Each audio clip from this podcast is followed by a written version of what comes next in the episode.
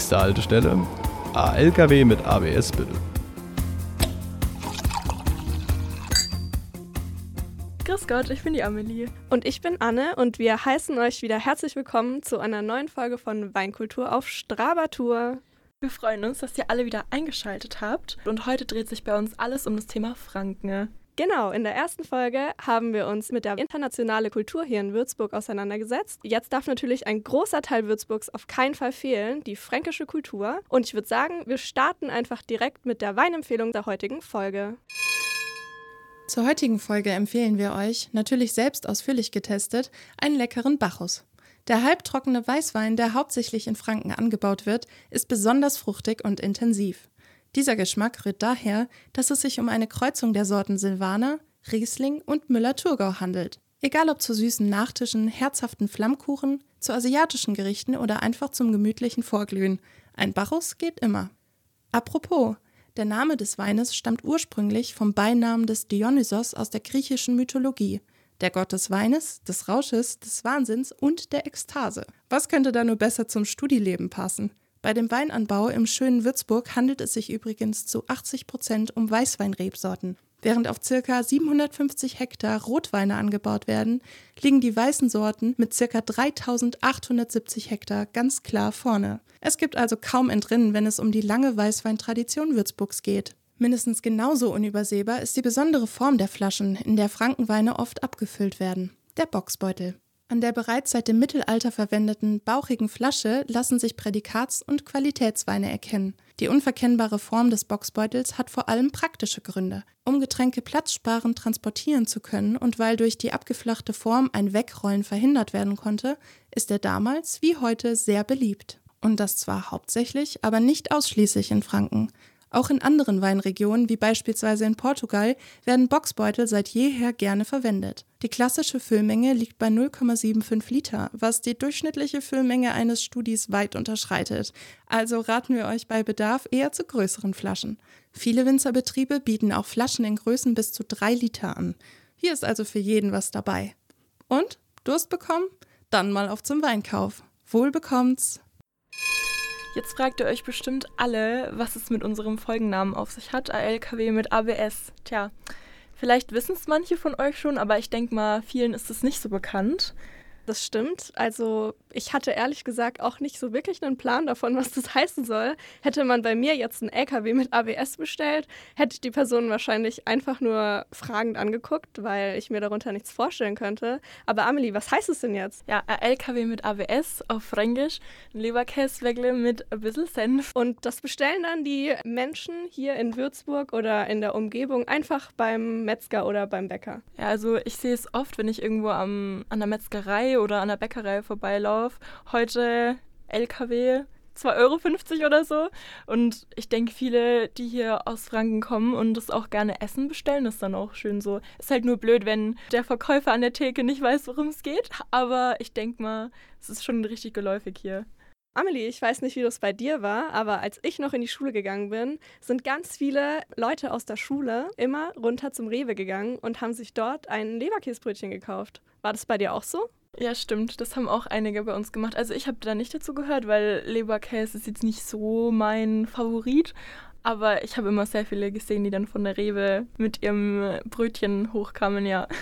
Also ich muss auch sagen, ich habe ganz viele Mitschüler gesehen, die auch oft mit Ketchup ihr Leberkäsbrötchen gegessen haben. Ich finde, als Fränkin ist das ein ganz schön großes Verbrechen, denn da gehört auf keinen Fall Ketchup, sondern immer Senf drauf. Nee, also ich finde auch, Ketchup geht gar nicht. Das geht einfach nicht. Wenn, dann mit Senf oder am besten finde ich eigentlich noch mit süßem Senf. Mit süßem Senf, den man auch zu Weißwürsten isst? Ja. Echt? Ja, schon. Ich finde mm. das eigentlich richtig gut. Nee, das kann ich mir nicht vorstellen. naja, aber jeder wie er möchte. Für mich wäre es jetzt nichts, aber wenn dir das schmeckt, dann gönnst du dir dein LKW eben mit süßem Senf. Genau, aber auf jeden Fall Senf ist ein Muss, weil mit Ketchup, das ist einfach, geht einfach nicht.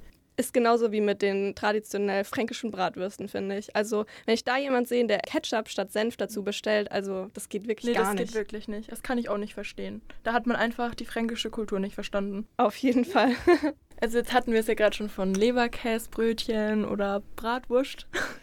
Aber ich finde generell, da merkt man eigentlich schon, dass die fränkische Küche sehr fleischlastig ist, oder? Was würdest du dazu sagen? Also die ganzen typischen fränkischen Gerichte, die ich eigentlich so kenne, auch von meiner Oma immer, die man schön sonntags gegessen hat, waren eigentlich immer alle mit Fleisch. Auf jeden Fall. Das ist bei mir ganz genauso gewesen. Vor allen Dingen die Oma, die kocht ja dann doch sehr fleischlastig. Finde ich schwierig äh, teilweise, weil es gibt ja da doch in der heutigen Generation sehr viele vegan lebende Menschen oder auch vegetarisch lebende Menschen. Und die fränkische Küche ist da doch schon sehr fleischlastig, wie du schon gesagt hast. Ich habe auch schon öfter erlebt, dass vor allen Dingen Großeltern da nicht so viel Verständnis aufbringen, wenn man dann doch mal kein Fleisch essen möchte. Ich zum Beispiel bin jetzt auch nicht so der Schweinefleischmensch und in der fränkischen Küche gibt es ja doch ganz schön viele Gerichte mit Schweinefleisch. Ja, das war bei mir auch immer so. Also wenn meine Oma sonntags uns zum Essen eingeladen hat, gab es meistens irgendeinen Braten und es war halt echt oft Schweinefleisch. Aber ich war dann früher, als ich klein war, habe ich immer nur die Beilagen gegessen. Ich mochte immer richtig gern so Kloß mit Soße. Und meine Oma dann auch immer so, jetzt ess doch das Fleisch. Aber ich glaube echt, dass es für viele ziemlich schwierig ist, sich mit diesem extremen Fleischkonsum in der fränkischen Küche auseinanderzusetzen. Wir haben ja jetzt auch schon ein bisschen darüber gequatscht, was wir so gut finden in der fränkischen Küche, was uns vielleicht eher nicht so gut gefällt. Was denken denn die in Würzburg lebenden Menschen? Was halten die von der fränkischen Küche? Was essen sie gerne? Und was ist für die eigentlich typisch fränkisch? Das alles klären wir in unserem Format Gedanken der Franken. Gedanken der Franken. Wie lange wohnst du schon in Franken? Seit fast zehn Jahren. Schon immer. Sechs Jahre. Ja, gut 30 Jahre, würde ich sagen. Was ist typisch fränkisch für dich? Also so Gewürze, Gerichte oder irgendwas anderes? Was mir da auf jeden Fall in den Sinn kommt, ist zum Beispiel der Kümmel im Brot. Ähm, ich würde sagen Wein, Silvaner vor allem. Vor allem der vom Weingut Mai, keine Werbung. Weingut Mai in Redstadt, super Silvaner. Ich hätte jetzt gesagt, falsche Grammatik. Der Dialekt. Welches fränkische Gericht magst du gerne? Da muss ich schon auch an Schäuferle denken. So. Das mag ich schon sehr gern. Kloß mit Soße. Saure Zipfel. Nicht blaue? Nein, saure. Warum saure? Weil ich die in Mittelfranken immer esse. Heißen die da anders? Also ist das dasselbe Gericht dann? Das ist das gleiche Gericht, aber die Würstchen sind etwas kleiner in Mittelfranken. Okay, das lassen wir so stehen. Ich muss ehrlich sagen, ich hasse fränkische Küche.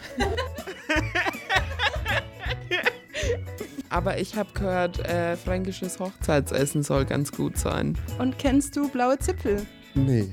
Leider ja. Ich kenne blaue Zipfel und sau widerlich. Amelie, ich habe jetzt leider gehört, dass ganz viele Leute aus Würzburg gesagt haben, dass sie blaue Zipfel nicht mögen. Was sagst du dazu? Das kann ich gar nicht verstehen. Ich muss sagen, ich finde es richtig, richtig lecker. Also ich mag den Geschmack voll gern und wenn ich irgendwo wäre in einem fränkischen Lokal, würde ich es mir auch sofort bestellen. Also ich finde auch, das ist einfach ein Muss in der fränkischen Küche. Dieser Essiggeschmack, der durch diese eingelegte Bratwurst entsteht, es ist einfach richtig lecker. Ich weiß, es sieht vielleicht ein bisschen unappetitlich aus mit dieser bläulichen Farbe, aber man muss sich einfach mal trauen, das zu essen. Wirklich, man bereut das auf keinen Fall. Es schmeckt einfach richtig gut. Noch mit Zwiebeln und klassisch fränkischem Bauernbrot. Also ich kann mir eigentlich nichts Besseres vorstellen. Ja, geht mir eigentlich auch so. Deswegen Hinweis an dieser Stelle an alle, die noch nie blaue Zipfel probiert haben, probiert es unbedingt aus, denn es ist wirklich richtig, richtig gut. Und was kannst du sonst noch so empfehlen? Ich meine, kleiner Side-Fact hier am Rande. Amelie und ich kommen beide aus Schweinfurt, sind hier auch geboren und kennen uns sogar schon aus der Schule. Wir haben zufällig festgestellt, dass wir den gleichen Studiengang gewählt haben und jetzt machen wir den Podcast hier zusammen. Verrückt verrückt, oder? Ja, ich finde es auch richtig verrückt, dass wir uns hier wieder getroffen haben. Und Anne hat ja gerade schon gesagt, wir kommen beide aus Franken. Und weil du gerade gefragt hast, was ich noch hier so empfehlen kann, weil ich bin ja im Endeffekt mit der fränkischen Küche groß geworden. Was ich immer richtig geliebt habe und auch jetzt noch richtig gerne, ist es einfach das typisch fränkische Hochzeitsessen. Meerrettich mit Nudeln und dem Tafelspitz, das man da traditionell dazu isst. Also ich mag das sehr, sehr gerne und auch immer, wenn der Meerrettich noch so richtig schön scharf ist, dass wie meine Oma mal so schön gesagt hat, schön ins Hirnleid zieht. ich weiß nicht, ob du das auch noch von dir kennst oder ob du schon mal gegessen hast, aber ich mag es richtig gern. Ich finde das auch richtig, richtig lecker. Ich mag generell gerne scharfes Essen und deftiges Essen und ich finde diese Meerrettichsoße einfach so lecker lecker und ich habe das auch schon in anderen Regionen Deutschlands gegessen. Da heißt das dann einfach nur Tafelspitz, meiner Meinung nach. Ich kenne das gar nicht unter Hochzeitsessen und es schmeckt einfach nicht so lecker wie bei uns hier in Franken. Es ist einfach so. Und mit Preiselbeeren doch dazu, diese Süße mit der Schärfe gemischt ist einfach super lecker. Ich finde es auch richtig gut und ich weiß nicht, ob du es noch kennst, weil du gerade gesagt hast mit Preiselbeeren. Meine Oma hat immer noch Bröseli dazu gemacht. Diese angebratenen Semmelbrösel, Oh, ja, ja. die du dann über das Fleisch und die Nudeln drüber streust. Das ist so richtig gut. Also das ist so ein richtig fränkischer Geheimtipp, würde ich mal sagen. Also, wenn ihr das nächste Mal irgendwo fränkisch essen seid, blaue Zipfel und Hochzeitsessen ist auf jeden Fall ein Muss für euch. Ich glaube, die meisten Menschen aus Würzburg, die gesagt haben, dass ihnen blaue Zipfel nicht schmecken, die haben das noch gar nicht richtig gegessen oder kennen es vielleicht auch gar nicht richtig. Für alle, die von blauen Zipfeln noch nie was gehört haben, das sind einfach Bratwürste eingelegt in einem Essigsud und dadurch bekommen sie auch diese typisch bläuliche Farbe, die vielleicht auf den ersten Blick ein bisschen abschreckend aussieht. Aber der Sud wird außerdem auch verfeinert mit ganz viel verschiedenen Gewürzen, Nelken, Wacholderbeeren und auch Lorbeerblätter zum Beispiel und natürlich ganz vielen Zwiebeln. Die werden dann durch den Essig auch richtig lecker und aromatisch. Und teilweise kommen auch Möhren dazu. Und verfeinert wird das alles mit einem trockenen Weißwein. Dadurch wird einfach dieser unverwechselbare Geschmack der blauen Zipfel erzeugt. Ja, jetzt hatten wir es ja die ganze Zeit von den warmen, deftigen fränkischen Speisen, die man halt auch oft gerne so an einem kalten Wintertag mittags mal mit der Familie isst. Also so sehe ich das immer. Aber es gibt natürlich auch noch viel mehr Sachen in der fränkischen Küche. Was ich zum Beispiel auch sehr gerne esse, ist Gerupfter. Viele kennen es auch als Oberster, aber hier in Franken heißt es Gerupfter. Ich weiß nicht, Anne, isst du das auch gerne? Auf jeden Fall. Also ich muss gestehen, dass ich bis vor einigen Jahren gar nicht wusste, dass das in anderen Regionen Oberster heißt. Ich dachte, das heißt überall Gerupfter. Da sieht man mal wieder, dass die fränkische Bevölkerung ein bisschen in einer anderen Welt lebt als der Rest Deutschland. Aber ich esse super gerne Gerupften. Auf jeden Fall auch auf dunklem Brot. Und dazu, kennst du das, wenn man das in so einer typischen Gastwirtschaft bestellt und dann kriegt man noch so Salzstänkchen reingesteckt? Ja, das finde ich immer richtig gut. Und so ein richtig schöner Berg Zwiebeln muss da Genau. oben drauf, weil ohne, finde ich, schmeckt es nicht. Auf jeden Fall. Ich finde generell, die fränkische Brotzeit, die ist einfach was Besonderes. Kennst du Wurstsalat mit Musik? Ja, Auf doch. Das ist auch Richtig richtig lecker. Finde ich auch. Und dann noch ein Butterbrot dazu. Und dann dieses Sud noch eintunken auf dem Brot. Und ja, ja. Richtig lecker. Auch der Wurstsalat, der ist auch so richtig schön so säuerlich, auch so ein bisschen wie die blauen Zipfel. Ich finde, es schmeckt einfach richtig gut, davon kann man ganz viel essen. Genau, denn für unsere nicht-fränkischen Zuhörenden, Wurstsalat mit Musik heißt einfach, dass die Wurst wird so ganz klein geschnitten und die Wurst kommt dann in Marinade aus Öl, Salz, Pfeffer und Zwiebeln und dadurch zieht sie noch mal ein bisschen durch und der Geschmack wird intensiviert und dadurch bekommt dieser Wurstsalat seinen typisch fränkischen Geschmack. Ja, Amelie, weißt du, warum das mit Musik heißt? Weil ich glaube, das wissen viele nicht. Ich denke, durch die Zwiebeln und dieses säuerliche Aroma, was in dem Wurstsalat drin ist, das verleiht dem Ganzen so einen, ja, Schwung. Und ja, vielleicht verursacht es bei dem einen oder anderen noch ein bisschen Schwung in der Verdauung. Das kann natürlich sein. Da halten wir uns jetzt gar nicht so lange mit auf, aber es ist auf jeden Fall eine Empfehlung. Wenn ihr einen starken Magen habt, dann esst auf jeden Fall mal einen Wurstsalat mit Musik. Unbedingt. Und wir haben ja jetzt gerade schon so ein bisschen diese Brotzeitsachen angesprochen. Gerupfter, Wurstsalat oder generell die fränkische Brotzeit. Und das kann man bei uns in Franken vor allem in den typischen Heckenwirtschaften essen. Ganz genau. Es kommt auch gleich noch ein spannender Beitrag zur fränkischen Küche und auch zu den Heckenwirtschaften, denn die sind für uns in Franken auf jeden Fall unverwechselbar und auch einfach ein Muss. Ich weiß nicht, Amelie, warst du schon mal in einer Heckenwirtschaft? Ja, also ich war schon relativ oft mit meiner Familie immer mal so Ende Herbst, wenn so auch die Federweiser-Saison beginnt, immer mal in der Heckenwirtschaft. Ich finde es eigentlich richtig schön in so einem Herbstnachmittag, wenn die Sonne noch so ein bisschen scheint, so ein bisschen in den Weinbergen und dann so ein schönes Gerüpftenbrot essen. Ich finde auch. Also, das ist auf jeden Fall auch so eine meiner größten Kindheitserinnerungen. Jedes Mal am Wochenende sind wir in eine andere Weinregion in Würzburg gefahren oder auch Schweinfurt, Obereisenheim, Untereisenheim. Da gibt es so viele bei uns hier in Franken.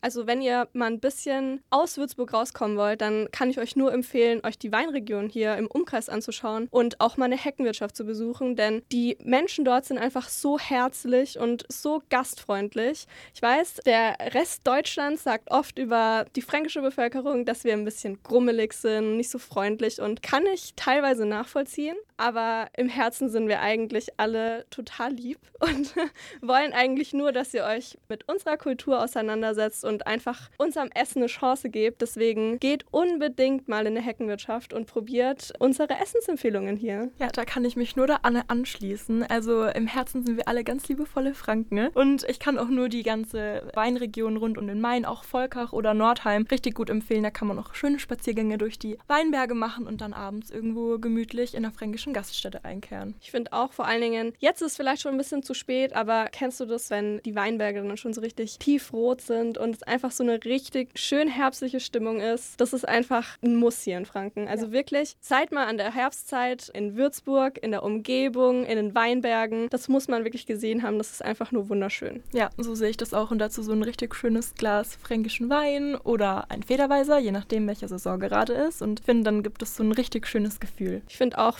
Federweiser ist auf jeden Fall ein großes Thema, Amelie. Wie stehst du dazu? Meinst also, du das? Ja, ich muss sagen, ich finde schon echt richtig lecker. Also man muss dazu sagen, Federweiser ist ja so im Endeffekt so gegorener Traubensaft oder Most auch manchmal. Ja, ich weiß nicht genau, wie man es nennt. Aber es ist auf jeden Fall sehr alkohollastig, würde ich sagen. Aber man schmeckt es nicht, beziehungsweise man merkt es gar nicht, weil Federweiser einfach so einen süßlichen, säuerlichen Geschmack hat. Den gibt es auch in Rot oder Weiß. Also da kann man sich frei entfalten in seiner Wahl. Und ich finde, so im Herbst, so, so einem fränkischen Brotzeitessen, finde ich es eigentlich richtig gut. Aber man muss wirklich aufpassen, weil es ist sehr stark und man merkt es nicht. Also da kann man schon mal ein bisschen beschwipst werden. Und kleine Warnung am Rande. Wir müssen natürlich ehrlich sein und euch auch mit den unschönen Seiten des Federweißens betrauen. Zu viel Federweißer verursacht Durchfall. Also passt bitte auf euch auf. Trinkt den Federweißer vielleicht nicht unbedingt mit Wurstsalat mit Musik. Ich glaube, so eine Mischung tut's gar nicht. Nee, weil dann auch noch mit den ganzen Zwiebeln, ich glaube, da pfeift es ordentlich durch. und ich würde auf jeden Fall sagen, die fränkische Küche hat noch viel, viel mehr zu bieten als das, worüber wir uns jetzt die ganze Zeit unterhalten haben. Und auch die Geschichte der fränkischen Küche ist was ganz Besonderes. Deswegen freut euch auf einen kurzen, aber knackigen Beitrag über die fränkische Küche, ihre Geschichte und natürlich auch ein paar Informationen mehr über die fränkischen Heckenwirtschaften. Deutschland ist bekannt für das Oktoberfest, Dirndl, Bier und Brezeln. Typischerweise werden diese Dinge häufig genannt, wenn das Gespräch auf die deutsche Kultur gelenkt wird. Doch Deutschland hat so viel mehr an Diversität und Geschmack zu bieten, als meistens angenommen wird. Unser Podcast beschäftigt sich mit Themen rund um Würzburg und so ist es selbstverständlich, dass auch die fränkische Küche ein großes Thema ist. Diese ist schließlich weitreichend und äußerst vielfältig. Es ist kein Zufall, dass Wein und Franken in anderen Teilen Deutschlands oftmals eng in Verbindung gebracht werden. Schließlich ist bekannt, dass die fränkische Bevölkerung guten und regionalen Wein sehr schätzt. Den großartigen fränkischen Wein können wir aufgrund des germanischen Beckens genießen, welches bereits vor 250 Millionen Jahren durch das mediterrane Klima den ersten Grundbaustein der heutigen Weinkultur in Franken ebnete. Doch nicht nur für Wein ist das Frankenland bekannt. Ganz klassisch spielt natürlich auch das Bier eine enorme Rolle in der fränkischen Lebensweise. Und das haben wir vor allem den Mönchen zu verdanken, die das Getränk speziell in der Fastenzeit als Nahrungsersatz konsumierten. Bereits 1156 wurden Strafen verhängt, um das Brauen von schlechtem Bier zu verhindern. Dies wird durch das bayerische Reinheitsgebot für eine herausragende Qualität des Bieres bis heute garantiert. Es ist also kaum verwunderlich, dass Bier aus der fränkischen Gegend in ganz Deutschland und dem Rest der Welt als einzigartig gilt. Abgesehen von den typisch fränkischen Getränken ist auch die Gastronomie in Franken unverwechselbar. In ganz Franken befinden sich im Verhältnis zur Einwohnerzahl eine große Menge an Bäckereien, Metzgereien und Mühlen, was dazu führt, dass frische und lokale Lebensmittel von großer Bedeutung sind. Somit wurden bereits in frühen Jahren aus einfachsten Grundnahrungsmitteln herrliche Mahlzeiten gezaubert. Die fränkische Küche erfreut sich besonders an zahlreichen Fleischgerichten. Vor allem Schweinefleisch gilt als sehr beliebt und kann in der Küche in allen verschiedenen Weisen verarbeitet werden. Egal ob Schäufele, Schweinebraten oder Sauerbraten, die deftig gewürzten Gerichte verschönern so manchem einen tristen Sonntagmittag. Als Beilage werden häufig die traditionell fränkischen rohen Klöße, bestehend aus geriebenen rohen Kartoffeln gereicht. Wer die einmal probiert hat, möchte sie nicht mehr missen, versprochen aber auch verschiedene Kohlarten wie Rot- oder Sauerkraut sowie Wirsing, gelbe Rüben und Kohlrabi sind absolut unverzichtbar. Doch auch die klassische fränkische Brotzeit, die hierzulande gerne in Brauereien serviert wird, muss unbedingt einmal gekostet werden. Am besten geht das in einer von 180 Heckenwirtschaften in Franken. Mit Weinen aus eigenem Anbau schmecken die Gerichte sogar noch viel besser. Die ältesten Heckenwirtschaften stammen bereits aus dem 8. Jahrhundert und so ließ schon Karl der Große den Vertrieb und Verkauf von Wein auf diese Weise regeln. Ab dem 15. Jahrhundert wurde eine Getränkesteuer auf Wein durch die Regierung erhoben, sodass der Ausschank häufig heimlich hinter der Hecke vonstatten gehen musste. Immerhin verdanken wir dieser Getränkesteuer also den Namen unserer traditionellen Heckenwirtschaften, die jedes Jahr für vier Monate ihre Türen für uns öffnen dürfen. Teilweise geschieht dies übrigens in den Wohn- und Schlafzimmern der Winzerbetriebe. Insgesamt ist es 40 Personen im Innenraum gestattet, bei ein oder mehreren Shoppen klassische fränkische Brotzeit zu genießen. Hierbei darf selbstverständlich gerupfter Wurstsalat mit Musik und Zwiebeles Käse nicht fehlen. Das schmeckt auf dem leckeren fränkischen Bauernbrot noch einmal besser. Wenn ihr also mal wieder in unserem geliebten Frankenland zu Besuch seid und an einer Gaststube Zweige, Besen oder Kränze seht, dann scheut euch nicht einzutreten. Dies ist nämlich das klassische Zeichen einer geöffneten Heckenwirtschaft. Das sollte jeder unbedingt einmal erlebt haben. Ich weiß, Menschen aus Franken wirken manchmal mürrisch, aber tief im Herzen ist die fränkische Bevölkerung genauso großartig wie ihre Küche. Amelie, warst du denn hier in der Umgebung schon mal gut fränkisch essen? Also ich muss sagen, in Würzburg noch nicht so oft und auch nicht so direkt. Ich war nur einmal im Backöfele, das weiß ich. Da fand ich es auch sehr lecker, da gibt es richtig gute Rouladen mit Blaukraut. Aber sonst war ich mit meiner Familie schon öfter so in der Region um Volkach oft fränkisch essen, weil da gibt es auch sehr, sehr viele fränkische, typische Gaststätten. Ich finde es gut, dass du jetzt gleich schon auf das Backöfele zu sprechen kommst, denn das kenne ich natürlich auch. Ist auf jeden Fall ein Muss, wenn man mal in Würzburg ist und mal richtig lecker blaue Zipfel essen will. Das kann man da auf jeden Fall gut. Also an alle Zuhörerinnen hier, geht ins Backöfele und probiert endlich die blauen Zipfel. Denn ich bin es leid, dass die blauen Zipfel so viele Vorurteile haben. Die Rouladen waren aber auch richtig gut. Für alle, die keine blauen Zipfel mögen.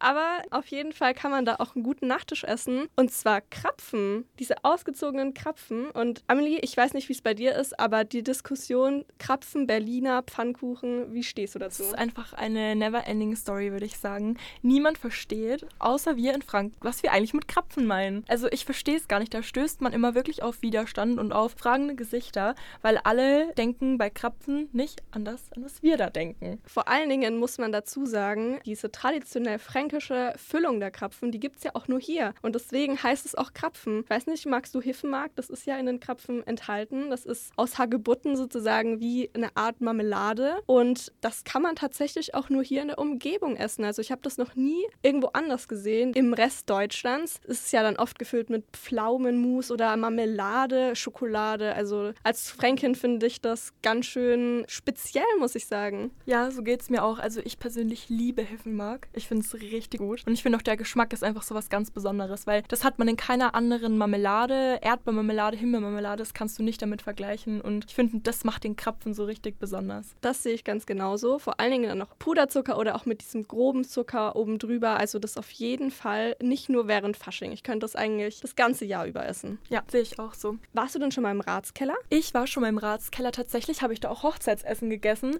was ich auch sehr empfehlen kann dort. Ich finde, der Ratskeller ist eigentlich so ein richtig schönes, typisches, auch ursprüngliches fränkisches Restaurant hier in Würzburg, wo man echt gut mal reingehen kann und auch richtig gut essen kann. Und der Wein da ist auch sehr lecker. Der Ratskeller, ich weiß nicht, ob du das weißt, aber da gibt es ja so viele verschiedene Räumlichkeiten. Man kann sogar in einer Kapelle essen, wenn du da mit einer gewissen Gruppe an Menschen vorher reservierst. Also das sieht wirklich total typisch fränkisch und total gemütlich aus. Und der Innenhof zum Beispiel ist auch total schön. Das ist für alle Zuhörerinnen hier aus Würzburg direkt am Rathaus. Der Innenhof des Ratskellers ist auch versehen mit einem kleinen Teich. Da schwimmen sogar Keukarpfen drin, habe ich gesehen. Stimmt, das habe ich auch schon gesehen. Karpfen ist ja auch sowas typisch Fränkisches. Aber Keukarpfen sollten wir lieber nicht essen, glaube ich.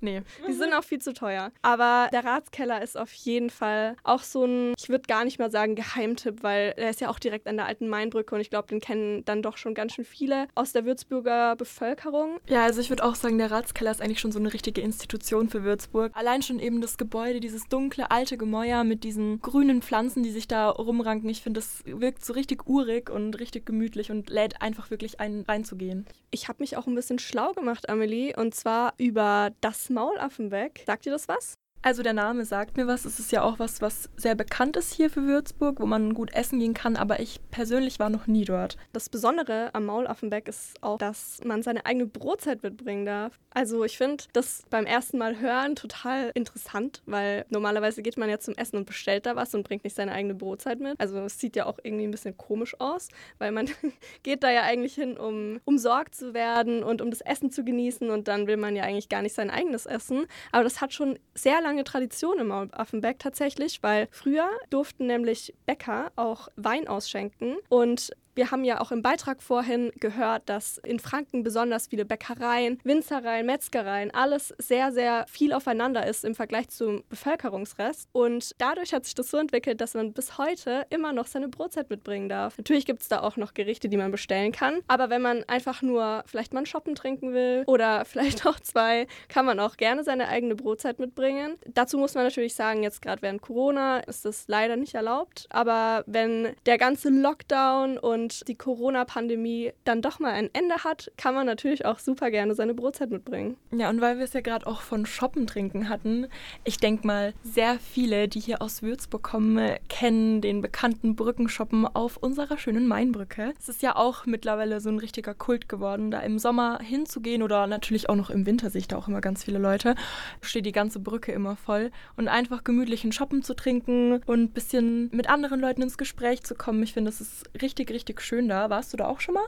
Natürlich, weil wer noch keinen Würzburger Brückenshoppen hatte, der hat noch nicht richtig gelebt, würde ich sagen. Vor allen Dingen im Sommer mit dem Blick auf die Festung. Also das ist auf jeden Fall eine klare Empfehlung, aber ich bin mir sicher, dass viele Zuhörende von uns das auch schon mal ausprobiert haben. Für uns Studierende ist natürlich der Brückenshoppen ein bisschen zu teuer. Würde ich auch sagen. Und wenn man da einfach eine Studierendenversion draus machen möchte, kann man natürlich auch gerne seinen eigenen Wein mitbringen und den dann auf der Brücke trinken. Genau, ich finde auch generell, wenn man sich einen guten Wein kauft und sich auch einfach nur am Main hinsetzt, einfach mit dem Blick auf unsere schöne Festung hier, finde ich einfach, das bringt auch schon ein sehr gutes Gefühl rüber.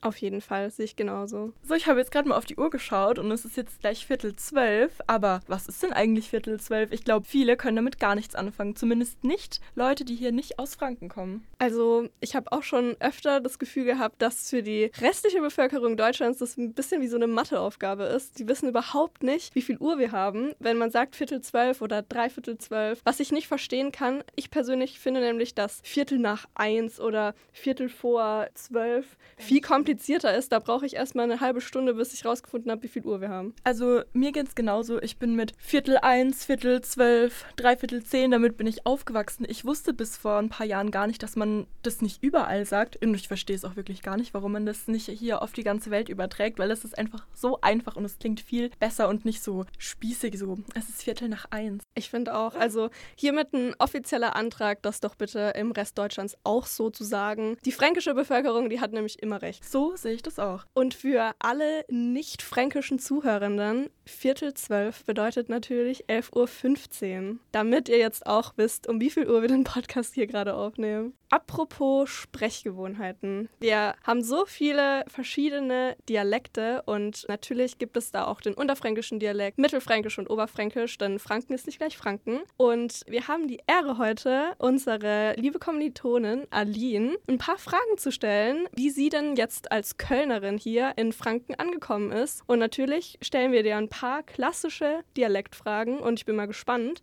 ob sie dir raten kann. Ja, genau. Ich würde sagen, da machen wir mal ein kleines Spiel draus. Ich habe hier so ein fränkisches Wörterbuch vor mir. Und ich würde sagen, wir suchen jetzt einfach mal ein paar schöne Begriffe raus und du sagst uns einfach mal, was du damit in Verbindung bringst. Was stellst du dir denn unter dem Wort Abort vor? Wenn ich jetzt sagen würde, ich gehe jetzt mal auf ein Abort. Auf ein Abort? Was? auf ein Abort vielleicht, äh, dass man auf Klo geht? Applaus! Ja, das ist richtig. Es heißt einfach Toilette oder Klo. Aber genau, Abort. Ah, weil ich habe nämlich irgendwie so an Lokus gedacht. Irgendwie, das. ja, ihr lacht. Also so, ich gehe auf einen Lokus. Das ist, glaube ich, eher so aus dem Pott, da sagt man das. Aber das ist ja sehr nah bei uns. Das heißt, ähm ja, ich würde sagen, das fängt schon mal gut an, aber damit lassen wir dich jetzt hier nicht stehen. Wir machen mal ein bisschen, wir steigern jetzt mal ein bisschen den Schwierigkeitsgrad, würde ich sagen. Aline, was heißt denn Bappen? Bappen. Gerne kann man auch sagen, halt mal dein Bappen. Ah, also sowas wie de dein, dein Mund. Ja, genau. Du hast es jetzt als Kölnerin natürlich super freundlich ausgedrückt. Aber hier heißt es eigentlich teilweise auch Goschen. Halt mal der Goschen ist auch eine Redewendung, die man doch häufig hier in Franken hört. Aber auf jeden Fall gut erraten. Ja, ich wusste es auch nur wegen dem Beispielsatz. Also Schon okay, wir geben dir natürlich auch ein paar Tipps. danke. Jetzt haben wir noch ein kleines Wörtchen für dich. Vielleicht ist es für dich nur ein kleines Wort, aber in unserer Sprache ist es für uns einfach so ein großes Wort. Und ich muss ehrlich sagen, ich persönlich benutze es eigentlich täglich. Leider, man weiß es nicht, ob es schlecht oder gut ist. Was denkst du denn, was heißt denn Fei? Fei. Oh, also man muss ja dazu sagen, ich bin ja jetzt schon zwei oder drei Jahre in Würzburg. Das heißt, ich habe das schon sehr häufig gehört. Aber es hat mich jedes Mal total verwirrt, was das bedeutet. Und mir hat das mal jemand so erklärt, dass das so ein, so ein Füllwort ist. Aber was genau nicht? Also ich denke mal so in Richtung Halt oder sowas. Also wenn man halt sowas sagt. Tatsächlich ist es auch ein großer Gesprächspunkt bei uns Franken, denn so eine richtige Übersetzung gibt es dafür, glaube ich, gar nicht. Also wir benutzen es eigentlich für alles und es ist einfach ein super Füllwort. Man kann einfach seine Sätze damit ausschmücken, also je nachdem, wie man das jetzt sehen möchte. Wir finden das natürlich super, der Rest Deutschlands vielleicht nicht, aber es gehört auf jeden Fall in unseren Wortschatz und es ist einfach ein klasse Wort. Kurz und knackig. Weihnachten steht ja jetzt auch bald vor der Tür, Amelie, um jetzt mal ein bisschen das Thema zu wechseln. Also eine ganz wichtige Frage, kommt bei dir zu Hause der Weihnachtsmann oder das Christkind? Uns kommt das Christkind. Bei mir natürlich auch. Also seitdem ich denken kann, kommt bei uns zu Hause das Christkind. Und bevor die Bescherung ist, musste ich auch immer unten warten. Und dann wurden die Geschenke gebracht natürlich vom Christkind. Und ich durfte erst hochkommen, wenn so eine kleine Glocke Ja, gebimmelt das hat. war bei mir auch immer das Allergleiche. Man hat immer so sehnsüchtig drauf gewartet, wann endlich die Glocke läutet und das Christkind dann endlich seine ganzen Geschenke uns gebracht hat. Ja, aber Christkind ist ja auch was typisch Fränkisches oder was für unsere Region sehr Spezielles. Kennt man ja schon am Christkindlesmarkt, bekannt in Nürnberg. Wir hier in Würzburg, wir haben ja auch einen wunderschönen Weihnachtsmarkt. Wenn jetzt natürlich nicht Corona wäre, leider. Warst du schon öfter auf dem Weihnachtsmarkt hier? Ich war tatsächlich schon öfter hier in Würzburg auf dem Weihnachtsmarkt und ich muss sagen, ich fand ihn jedes Jahr sehr, sehr schön und deswegen bin ich umso trauriger, dass er jetzt schon das zweite Mal in Folge leider ausfallen muss. Wer auch enttäuscht ist, ist auf jeden Fall die nächste Gruppe unseres Podcasts, denn die hatten eigentlich ein super tolles Weihnachtsmarkt-Topping geplant, was jetzt leider ins Wasser fallen muss. Aber ich würde sagen, die Mädels haben sich auf jeden Fall was ganz Tolles überlegt, worauf ihr auch in der nächsten Folge gespannt sein könnt. Also schaltet auf jeden Fall wieder ein, denn es wird weihnachtlich. Ja, genau, dem kann ich nur zustimmen. Seid gespannt, freut euch auf die nächste Folge von Weinkultur auf Strabertour. Und wie wollen wir uns denn jetzt verabschieden, Amelie? Denn ich würde sagen, wir können jetzt auf jeden Fall die Folge nicht mit einem Tschüss beenden, wenn wir hier die ganze Zeit über die fränkische Sprache geredet haben. Alles, ich glaube, das wäre jetzt schon sehr schwach von uns, als gebürtige Fränkinnen uns hier mit so einem saloppen Tschüss zu verabschieden. Deswegen Würde ich sagen, sagen wir einfach Servus und auf Wiederschauen, oder? zum nächsten Mal.